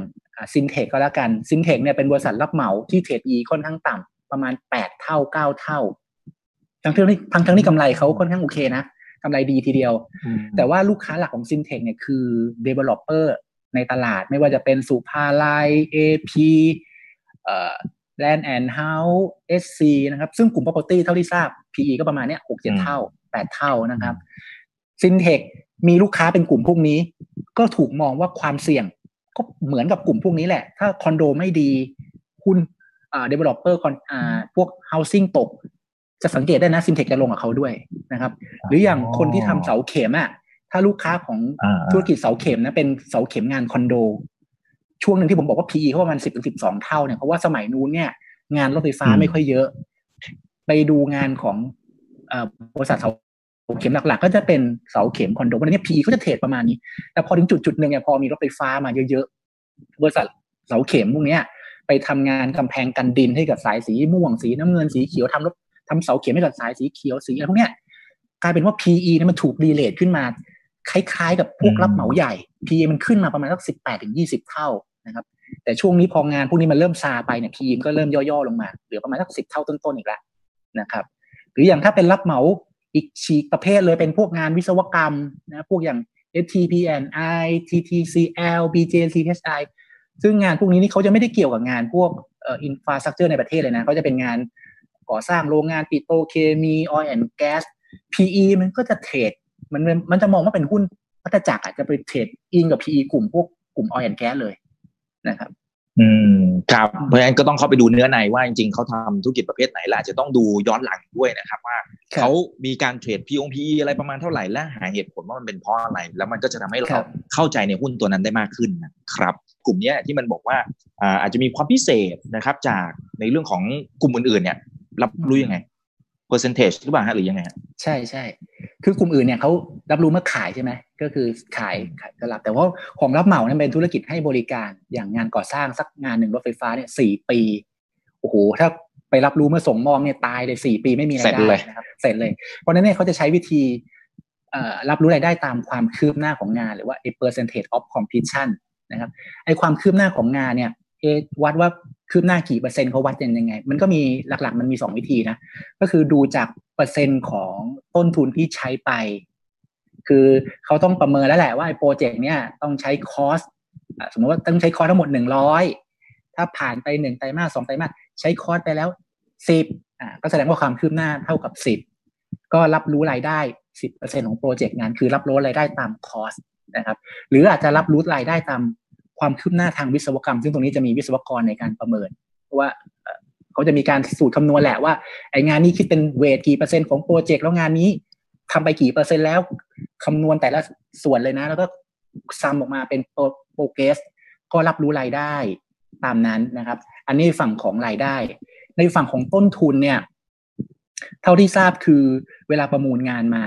สมมติว่าเขา คำนวณได้ budget เนี่ยได้ gross margin กำไรขั้นต้นเจ็ดเปอร์เซ็นเขาก็จะรับรู้ gross margin เจ็ดเปอร์เซ็นไปเรื่อยๆ สมมติว่างานสี่ปีนะปีแรกเขาก็รับรู้ gross margin เจ็ดเปอร์เซ็นไตรมาสหนึ่งก็เจ็ดไตรมาสสองก็เจ็ดไตรมาสสามก็เจ็ดไตรมาสสี่ก็เจ็ดแต่เนื่องจากในชีวิตจริงเนี่ย มันไม่ได้ง่ายขนาดนั้น เพราะว่า cost ที่เขาประเมินกับ cost ที่เกิดขึ้นจริงเนี่ยแน่นอนมันไม่มีทางตรงกันเป๊ะหรอก ถ้ามันเกิดเหตุการณ์ว่า cost มันแพงขึ้น เรียกว่าเหตุการณ์ cost overrun เนี่ยเขาก็ต้องมีการ review budget อีกทีหนึ่งว่าไอสิ่งที่ทำจริงกับสิ่งที่บันทึกไปเนี่ย มันมันตรงกันไหมนะครับ ถ้าprogress คุณรับรู้ไปเท่านี้แล้ว แต่ cost คุณโอ้โหหมายถึงว่า cost เนี่ยคุณรับรู้ไปขนาดนี้แล้วแต่ว่า progress จริงหน้างานเนี่ยมันยังนิดเดียวเองเนี่ยพวกนี้ต้องมีการรีไวท์คอร์สการรีไวท์คอร์สเนี่ย ถ้าถ้าสมมุตินะที่เมื่อกี้ผมว่า margin เจ็ดเปอร์เซ็นใช่ไหม ทำสี่ปี ปรากฏว่า พอทำไปปีปีหนึ่งบันทึกเจ็ดเปอร์เซ็นปีที่สองบันทึกเจ็ดเปอร์เซ็นพอปีที่สามเนี่ยดูว่าผ่านไปครึ่งทางแล้วเออคุณหน้างานมันยังเหลือเต็มเลย ที่ยังไม่ได้ทำแต่คุณบันทึกรายได้ไปขนาดนี้แล้วคำนวณใหม่เจ็ดเปอร์เซ็นเอาไม่อยู่เว้ยเหลือมาจิ้นจริงแค่ห้าก็เท่ากับว่าไอ้สองปีแรกเนี่ย บันทึกกำไรเยอะเกินไป ตามหลักบัญชีเขาต้องถอดกำไรสองปีแรกออกนะ มาเป็นค่าใช้จ่ายในงวด ปีที่สามเพราะนั้นอาจจะเห็นว่ามาจิ้นปีที่สามลงมาเหลือเปอร์เซ็นต์เดียวนะเพื่อที่จะถัวให้สามปีมันลงมาเหลือห้าเปอร์เซ็นแล้วปีที่สี่ก็บันทึกห้าเปอร์เซ็นไอ้แบบนี้มันจะทำให้มาจิ้นของธุรกิจก่อสร้างเนี่ยมันไม่ได้เป็นเส้นตรงเจ็ดเปอร์เซ็นต์มันอาจจะมีตืดมาแล้วก็ตึ๊บแล้วก็ขึ้นมาตืดอย่างเงี้ยและที่มันเลวร้ายสุดซ้ำร้ายสุดนะเรียกว่า worst case เลย คือมันไม่ใช่ว่ามาจิ้นเหลือห้าเปอร์เซ็นต์นะบางงานเนี่ยขาดทุนด้วย สมมติว่าทำไปปีสองปีแล้ว เจอปัญหาเยอะมากเลย มองไปในอนาคตสามสี่ปีข้างหน้าเนี่ยไอ้บัตเจที่ตั้งไว้เอาไม่อยู่ขาดทุนด้วย ตามบัญชีเขาบอกว่า ให้คุณไปเอาผลขาดทุนที่ประเมินในอนาคตนะครับ ทั้งก้อนเนี่ยเอามาบุ๊กเป็นค่าใช้จ่ายเลยโอ้โหมีมีตัวอย่างให้เห็นผมมีตัวอย่างให้เห็น โครงการรัฐสภาแต่นี่ทางบัญชีใช่ลองลองไปดูงบได้ โครงการรัฐสภาแห่งใหม่ ที่มีประเด็นอยู่ตอนเนี้ย สร้างมายาวนานมากเลยนะมันมีปัญหาเยอะมากเลยเรื่อง การเปลี่ยนแบบการเคลียร์พื้นที่การย้ายโรงเรียนการขนดินอะไรสารพัดทั้งทั้งหลายเนี่ย สุดท้ายมานะครับไตรมาสที่สี่ปีหกศูนย์ไตรมาสที่สี่ปีหกศูนย์เนี่ยเขา progress ของโปรเจกต์นี้เนี่ยสามสิบห้าเปอร์เซ็นผ่านไปแล้วสามสิบห้าเปอร์เซ็นต์นะแต่เขามองแล้วว่าโอ้โหอีกที่เหลือเนี่ย เอาไม่ไม่น่าจะโดนนะอ่าเกิดต้นทุนมากกว่าที่ที่เคยคิดเอาไว้เนี่ย สองพันสี่ร้อยล้าน เพราะนั้นเนี่ยเขาก็เอาผลขาดทุนที่คิดว่าจะเกิดขึ้นในสองสามปีข้างหน้าสองพันสี่ร้อยล้าน เอามาบุ๊กเป็นค่าใช้จ่ายในงวดไตรมาสที่สี่ปีหกศูนย์ตุ้มเดียวเลยฮะหรือว่าตุ้มเดียวเลย ตุ้มเดียวเลย เพราะนั้นไตรมาสสี่ปีหกศูนย์ของบริษัทนั้นน่ะที่ทำรัฐสภาเนี่ยขาดทุนโอ้โหหลักพันเลยนะครับ แล้วถามว่าลงแบบนี้ปุ๊บแล้วไตรมาสที่หนึ่งปีหกหนึ่งเขาบันทึกยังไง ใช่ไหมคือเอาขาดทุนทั้งก้อนมาลงในไตรมาสสี่ปีหกศูนย์แล้ว ไตรมาสที่หนึ่งปีหกหนึ่งเขาก็จะบันทึก gross margin เท่ากับศูนย์ก็คือบันทึกเท่าทุนอะรายได้กับต้นทุนเท่ากันศูนย์ไปตลอดจนจบโปรเจกต์นะครับ มันมันก็จะเป็นปัญหาเหมือนกันคือกลายเป็นว่าอย่างอย่างที่ผมบอกว่าบางทีตอนได้งานมาเนี่ยทุกคนดีใจใช่ไหมมี backlog รัฐสภาได้มาหมื่นสองพันล้าน ใครจะไปรู้ว่าสุดท้ายมามันจะกลายเป็นทุกขลาภทุกขลาภ ไม่ทำก็ไม่ได้ ทำต้องทำด้วยถ้าไม่ทำเนี่ยสุดท้ายถ้ามันยืดออกไปโดนค่าปรับ บริษัทต้อง consume ทรัพยากรของบริษัท แทนที่จะเอาเอาคนเอาเครื่องจักรไปทำงานอื่นที่มี margin ดีกว่า ก็ต้องทำให้จบ ถ้าไตรมาสไหนมี mix ของตัวโปรเจกต์นี้อยู่ในรายได้เยอะ มันก็จะฉุด gross margin เฉลี่ยของของงบในไตรมาสนั้นลง เพราะว่าโครงการอื่นจะ margin เจ็ดใช่ไหมแต่ margin โปรเจกต์นี้ศูนย์ถัวๆกันมามาจิ้นลงมาเหลือสี่อย่างเงี้ย แต่อย่างนี้พอสมมติว่าจบโปรเจกต์เสร็จปั๊บเนี่ยแล้วถ้าประเมินดูแล้วมันไม่ได้ขาดทุนขนาดนั้น มันมันสามารถบวกกลับคืนมาอะไรอย่างนี้ได้ไหมฮะในทางบัญชี ได้ได้มีมีหลายบริษัทเหมือนกันคือ เวลาเนื่องจากเหตุการณ์แบบนี้เป็นเหตุการณ์ปกติที่ทุกคนรู้ว่าคอสเนี่ยมันมันมีขึ้นมีลง เพราะนั้นเพราะนั้นทุกคนเนี่ย เท่าที่ในทางปฏิบัตินะครับบริษัทรับเหมาก็จะมีการเซตตัวอาราแวนอาราแวนเอาไว้ถ้าเผื่อเผื่อเหลือเผื่อขาดอะสัก หนึ่งถึงสองเปอร์1-2%ตตามลักษณะงานตามประสบการณ์ที่เขาเคยทำมานะครับ เพราะว่าเขารู้อยู่แล้วแหละว่า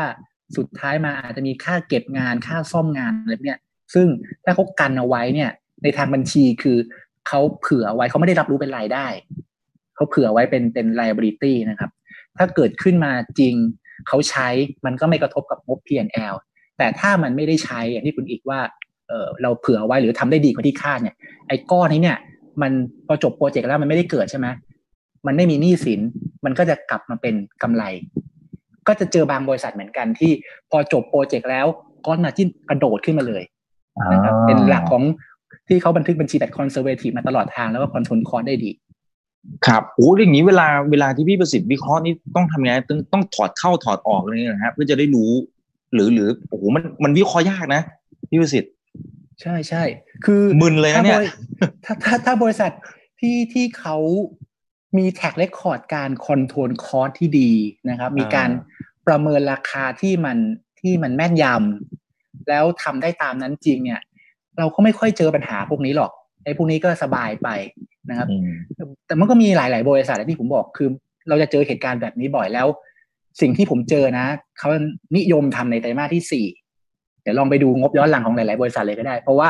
ถ้าเป็นงบไตรมาสหนึ่งไตรมาสสองไตรมาสสามมันเป็นงบสอบทาน คือผู้สอบบัญชีอาจจะไม่ได้ตรวจละเอียดอะแต่พอไตรมาสสี่มันเป็นงบตรวจงบตรวจสอบ เขาจะต้องมาลงลึกเลย แล้วหลาย ๆ คนเนี่ยเขาชอบใช้วิธี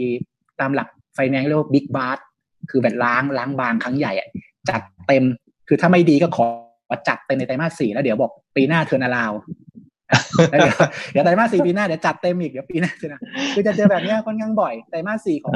ของกลุ่มรับเหมาโดยทั่วๆไปจะเป็นไตรมาสที่มีก้อนมาจิ้นต่ำกว่าไตรมาสอื่นๆเท่าที่สังเกตนะครับ ครับ โอเค เคลียร์มากครับ คุณนัทพัฒน์บอกว่ารบกวนสอบถามรถไฟฟ้าความเร็วสูง เชื่อมสามสนามบิน มันจะเสร็จเมื่อไหร่ครับ มันจะเป็นทุกขลาบหรือเปล่าสำหรับคนที่เป็นผู้ชนะโอ้โห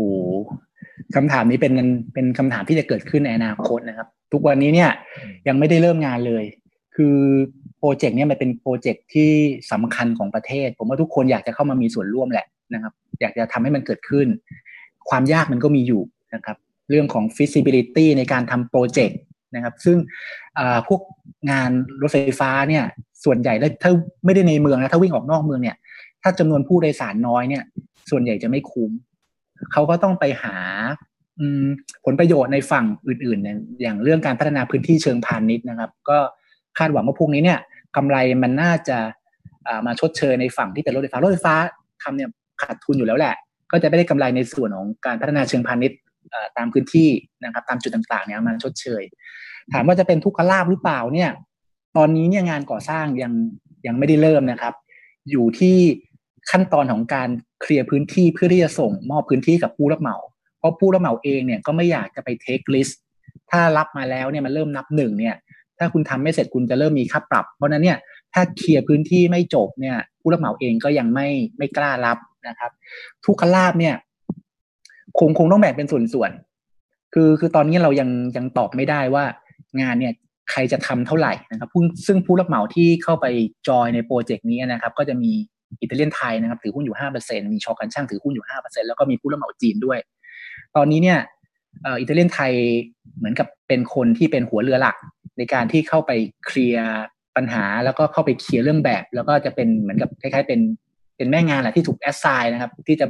งานนี้ใครจะทำอะไรยังไง ตอนนี้ยังไม่รู้ว่าใครได้มากได้น้อยนะครับ ก็ก็ต้องดูคือถ้าถ้างานมันผมคิดว่า เนื่องจากทุกคนลงเรือลำเดียวกันแล้วแหละก็คงต้องพยายามทำให้มันเกิดขึ้น แต่สุดท้ายมาเออจะเป็นทุกขลาบหรือเปล่านี้ตอบยังตอบไม่ได้ แต่แต่ที่แน่ๆเนี่ยผมว่าคนที่ได้ประโยชน์นะก็คือผู้รับเหมางานเสาเข็ม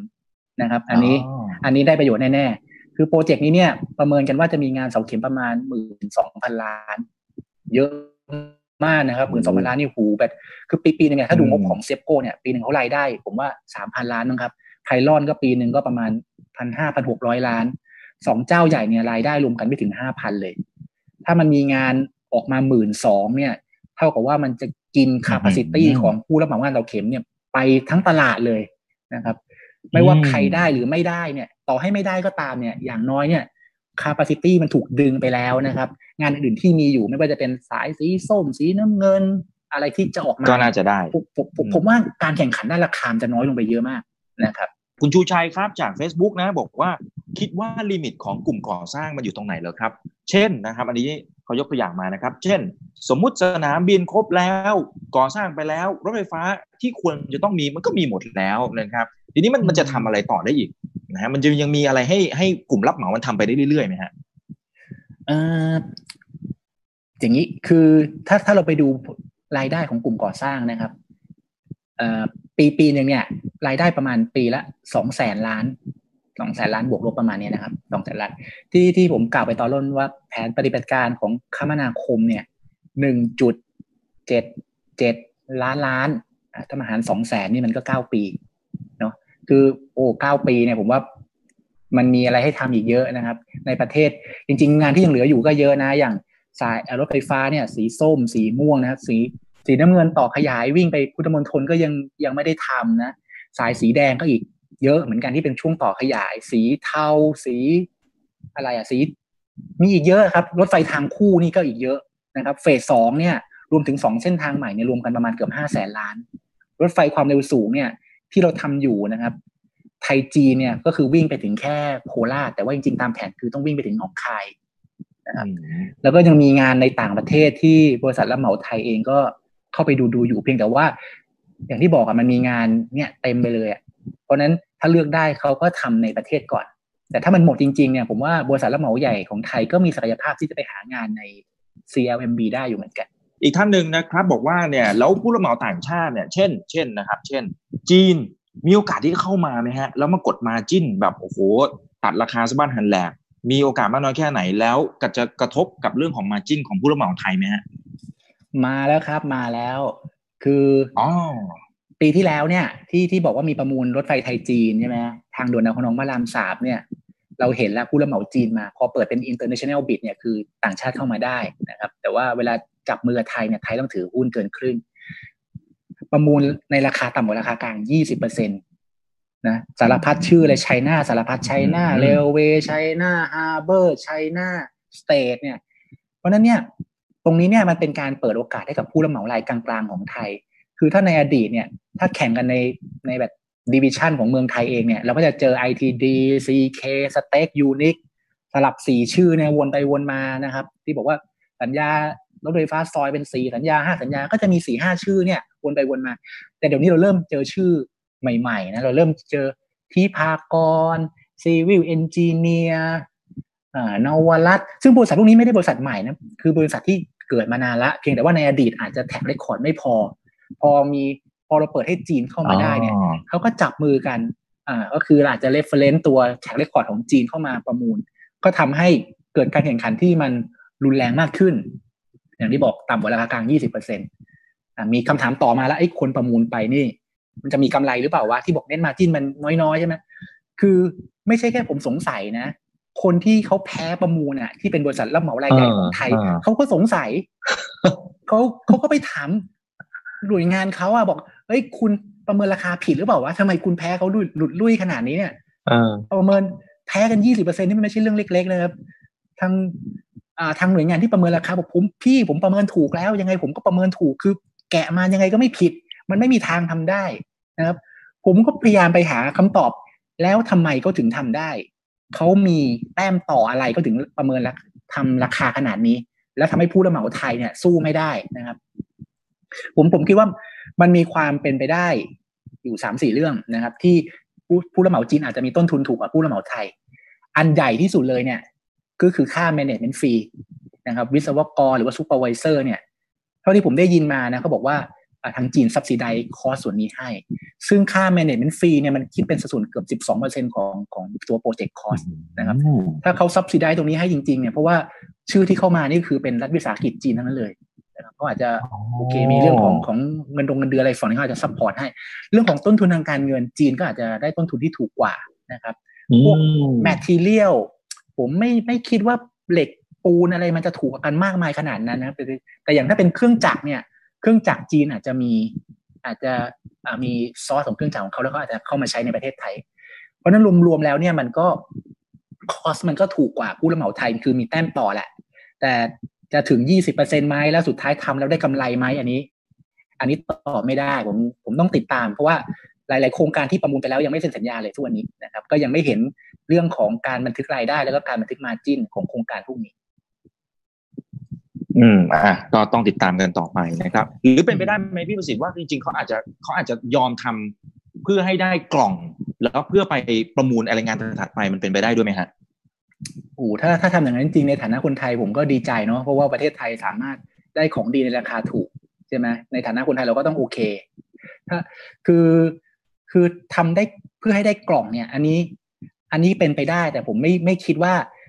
บริษัทไทยจะยอมเฉือนเนื้อ ขาดทุนเพื่ออืมเพื่อเอากล่อง คืออย่างน้อยเขาต้องมีกำไรแหละนะครับอืมอืมคุณสุรเชษฐ์จาก YouTube นะครับบอกว่าหุ้นเสาเข็มเนี่ยที่อยู่ในตลาดก็คือมีไพลอนกับซีโก้นะครับ ถ้าเทียบโมเดลนะครับ ตัวไหนที่ดูดีกว่าครับ ในมุมของพี่ประสิทธิ์ฮะอืมคือสองบริษัทนี้เนี่ย เป็นเป็นเป็นผู้นำในตลาดอย่างเซียบโก้เนี่ยผมก็ใจว่าเขาน่าจะตั้งมาน่าจะสี่สี่สิบปีได้แล้วมั้งครับสี่ห้าสิบปี เพราะว่าคุณณรงค์เนี่ยท่านเป็นวิศวกรบุกเบิกเสาเข็มรายแรกของประเทศไทยเลยนะครับ ส่วนไพลอนเนี่ยเพิ่งตั้งมาอะผมว่าไม่น่าจะถึงยี่สิบปีสิบกว่าปีครับพี่โอ๊ตพี่ดร.ชเนศวร์นะครับ ทั้งสองท่านก็เป็นวิศวจุฬาทั้งคู่ ก็ถ้าเราไปดูงบนะครับ ด้วยความที่เซฟโกเนี่ยตั้งมาก่อนแล้วก็สเกลใหญ่กว่า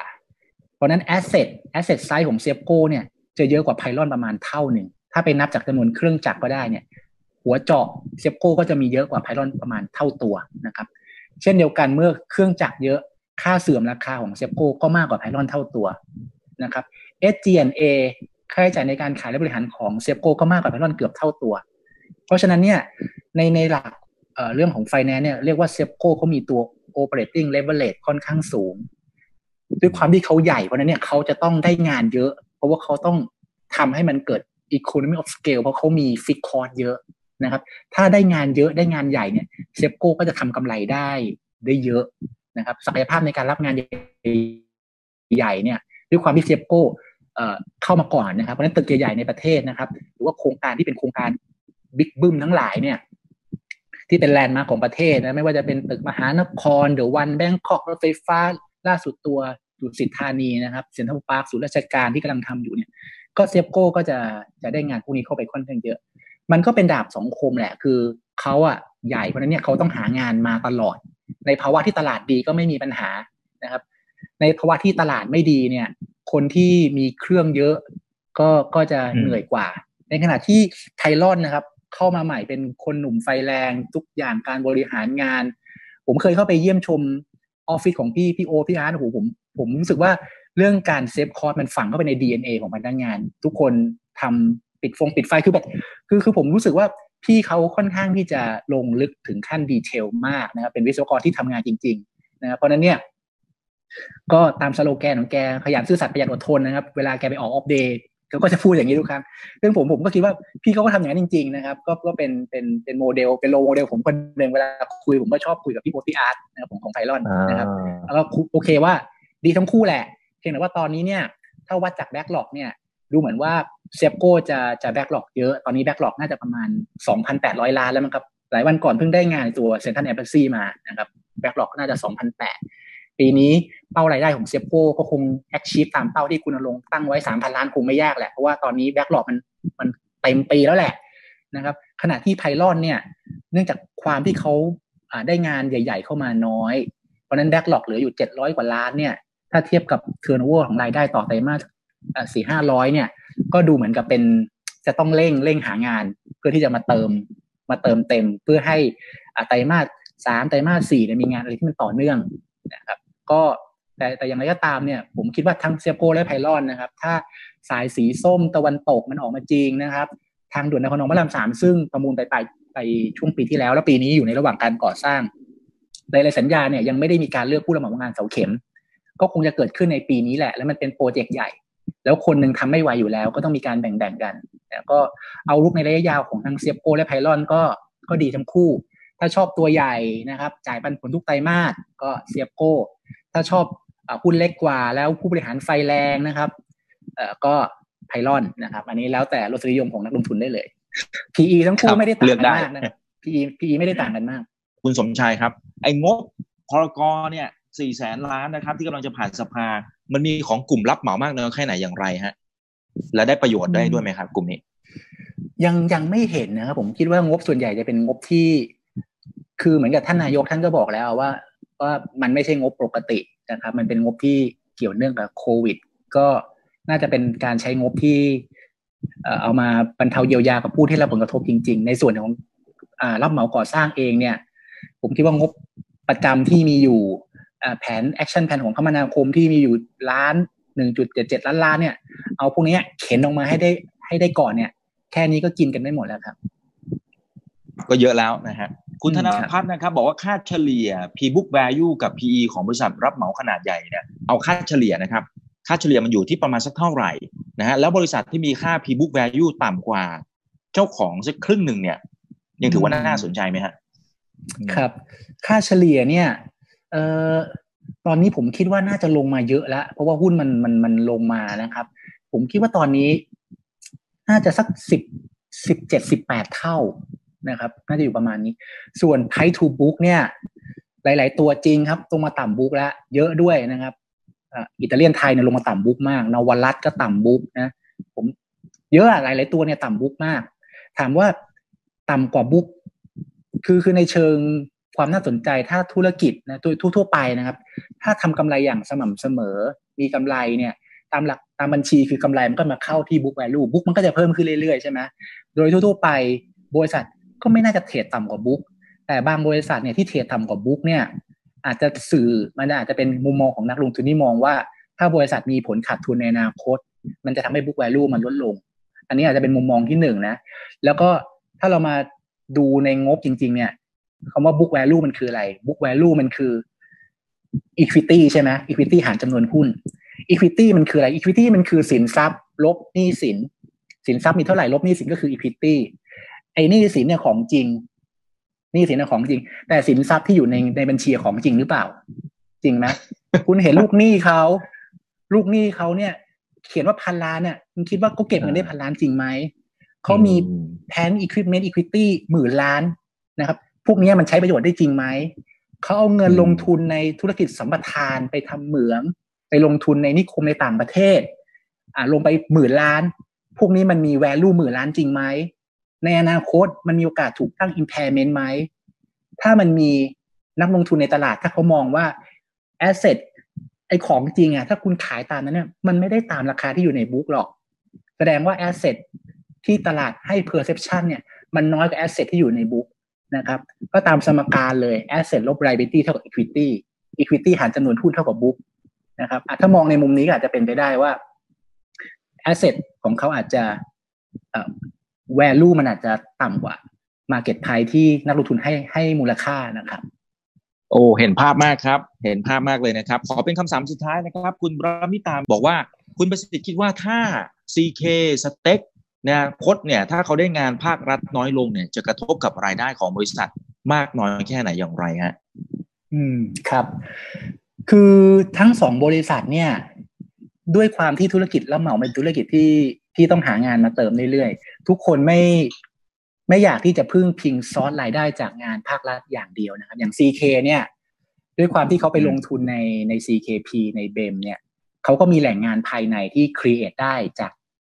ธุรกิจของเขา ในช่วงสิบกว่าปีที่ผ่านมานะ CK เนี่ยไม่ได้พึ่งงานภาครัฐอย่างเดียวนะครับ อย่างงานเขื่อนไซยบุรีที่เป็นการลงทุนตอนนี้อยู่ของ CK Power เนี่ยมูลค่าร่วมแสนล้าน ใหญ่กว่ารถไฟฟ้าสองเส้นรวมกันอีกนะครับ แล้วเมื่อเขื่อนไซยบุรีจบปีนี้เนี่ย ตอนนี้กำลังพูดถึงเขื่อนหลวงพระบางครับซึ่งสเกลเนี่ยมันเมกะเวนเมกะวัตต์มันใกล้ๆกับไซยะบุรีเลยคือมูลค่างานโยธาเฉียดเฉียดแสนล้านนะครับ ก็ก็น่าจะเป็นอีกแหล่งหนึ่งที่ทาง CK เขาเขาได้เข้ามา ในส่วนของ STEC เองเนี่ย ตอนนี้เนี่ย อาจจะรู้สึกว่า เอ้ยเขาเป็นเป็นธุรกิจที่ที่พึ่งพิงรายได้จากงานก่อสร้างเยอะ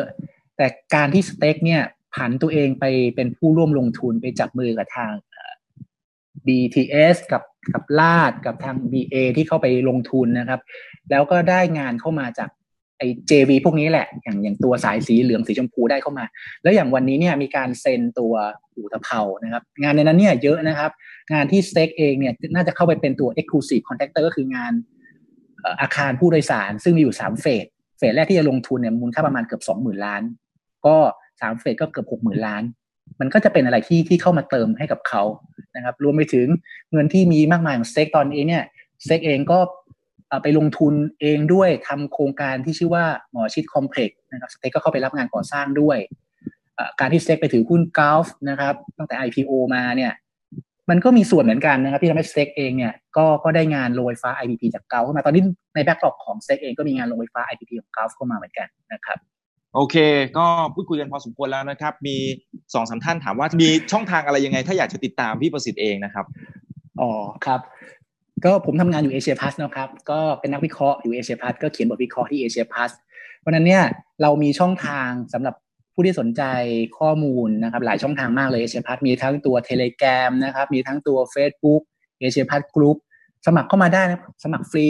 เรามี Facebook ไลฟ์ทุกวันเลยบ่อยมากเลย จะมีข้อมูลดีๆ ทั้ง Industry Update ทั้ง Stock Update นะครับไป Company Visit เราส่งข้อมูลทาง Telegram เร็วเร็วมากเลยไม่ต้องรอบทวิเคราะห์วันพรุ่งนี้นะครับ ถือว่าเป็นทีมใหญ่นะในในโบรกเกอร์ในประเทศไทยผมว่าใช่ใหญ่ใหญ่มากๆเรา cover หุ้นไม่ต่ำกว่าร้อยห้าสิบบริษัทนะครับ แล้วเราก็ออกบทวิเคราะห์ทุกวันเลยมีข้อมูลเยอะมาก และในแอปของ ASP Smart เองเนี่ยทุกท่านสามารถเข้าไปดูทั้งบทวิเคราะห์ ทั้งการอ่า stock screening นะครับเลือกหุ้นที่ที่ทุกคนอ่าสนใจเป็นพิเศษ หุ้นตัวไหน PE ตาม dividend yield สูง หุ้นแลกขาดตลาดทุกอย่างมีหมดเลย สามารถหาได้ใน ASP Smart นะครับ ก็ติดตามอ่า ทางข้อมูลของเอเชียพันได้เทเลแกรม Facebook แล้วก็แอปพลิเคชัน ASP Smart นะครับ แล้วก็ดีที่สุดเลยนะครับ ก็จะเป็นพวกคุณกับทุกๆท่านมากๆเลย มาเป็นลูกค้าของเอเชียพัทก็จะได้โทรมาคุยกันนะครับ เอาละครับ วันนี้ขอบคุณมากนะครับพี่ประสิทธิ์เดี๋ยวรอบหน้าเดี๋ยวคุยกันใหม่นะครับ ครับยินดีขอบครัคุบณครับอย่าลืมนะครับว่าเริ่มต้นวันนี้ดีที่สุดขอให้ทุกท่านโชคดี และขอให้มีเสรีภาพในการใช้ชีวิต ผมอีกบรรพตครับ